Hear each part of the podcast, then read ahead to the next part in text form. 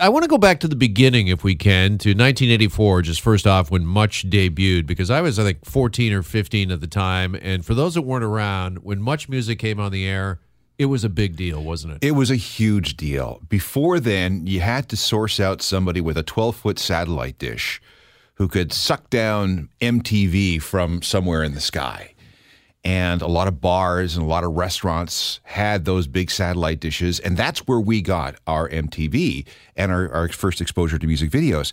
But that was illegal they didn't have a license to broadcast in Canada. So there were some crackdowns on these places that were showing MTV feeds. And it wasn't until we finally got to 1984 and Chum Limited put uh, much music on the air that we had our own version of, of MTV. And people would sit in front of the TV for hours mm-hmm. waiting for the, the new video or their favorite video to come up and it was just one of those channels that you put on and let run all day. And this was huge, particularly for Canadian artists, and it boosted the careers of quite a few. Uh, like I'm thinking of Platinum Blonde in particular oh, in the '80s, and Corey Hart, of course. I mean, they really emerged as really superstars. I think thanks to video and much music. Yeah, there was something called Video Fact, and you could apply to have uh, money or grants to help you create music videos because this was a brand new art form back in the early 1980s and there was precious few Canadian music videos, and I don't remember what the quota was. It was probably thirty or thirty-five percent of the of the videos that that Much Music was mandated to play had to be of Canadian content. Uh, so you needed to kickstart this entire industry of creating short films based on songs, and this has had a lot to do with the gradual explosion of Canadian uh, talent in not only the on the national stage but on the international stage from 1984 forward.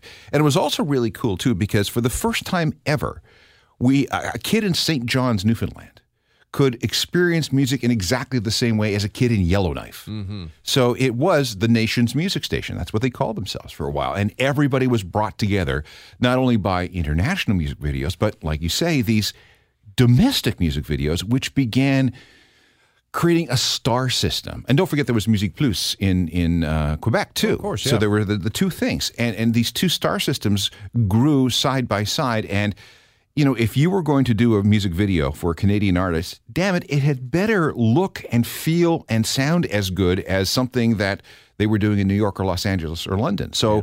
it, it, there was a real uh, imperative to up our game very, very quickly. Okay, so we're pouring all of this money into videos. They look slick, they're great. People are watching it, they're watching the channel.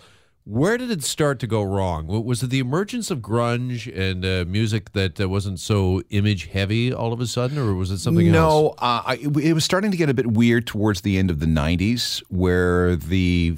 Um, I guess the, the the shine had come off the music video. They had become so expensive. I mean, we talk about the Michael Jackson, Janet Jackson video that uh, you know had a budget of seven or nine million dollars, and some of these hip hop videos had incredible budgets. They were basically small films with all the special effects and location shoots and all that sort of stuff. So there was something, you know, maybe there's just a little lack of return on investment here. But then by the time we get to 2005, when YouTube comes on, mm-hmm. well, then we have a problem because you no longer had to sit in front of the TV for hours and hours and hours waiting for your favorite video to come up. Chances are it was already on YouTube. Right. And uh, then the music industry realized what was going on. So they created a, a side thing called Vevo.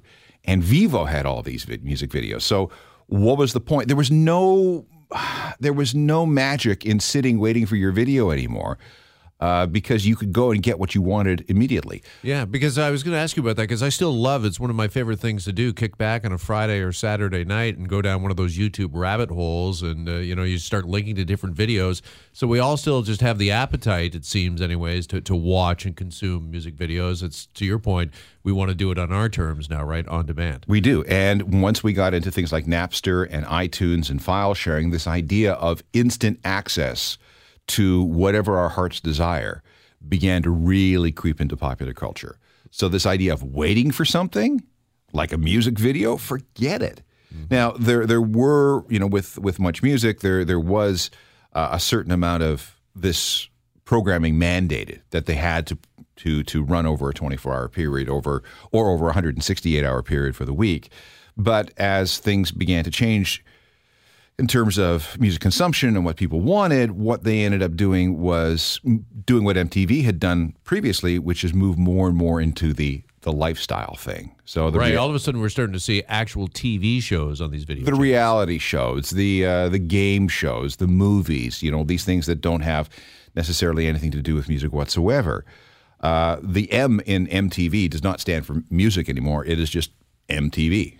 Uh, in 2013, uh, much music became just much.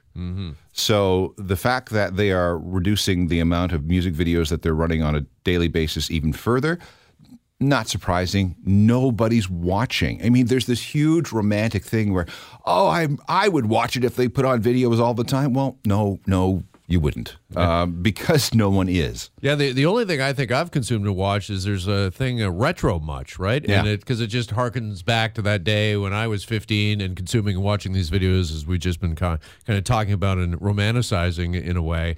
Uh, you, nobody's consuming videos this way anymore. So you know, with this announcement yesterday, where much is headed with only an hour of music programming now in a day.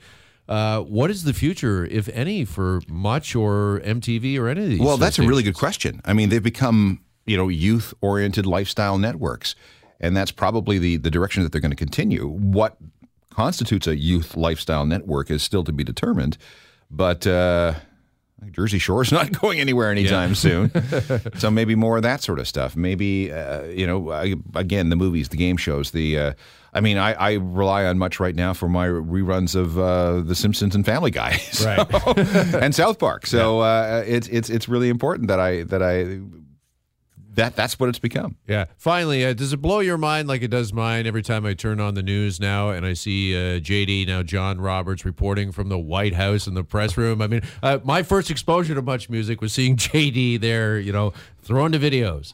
There was a story in a magazine many years ago, and I'll never forget the title. I think it might have been in Toronto Life magazine, and the title of the story on John Roberts was "The Johning of J.D. Roberts." I love it.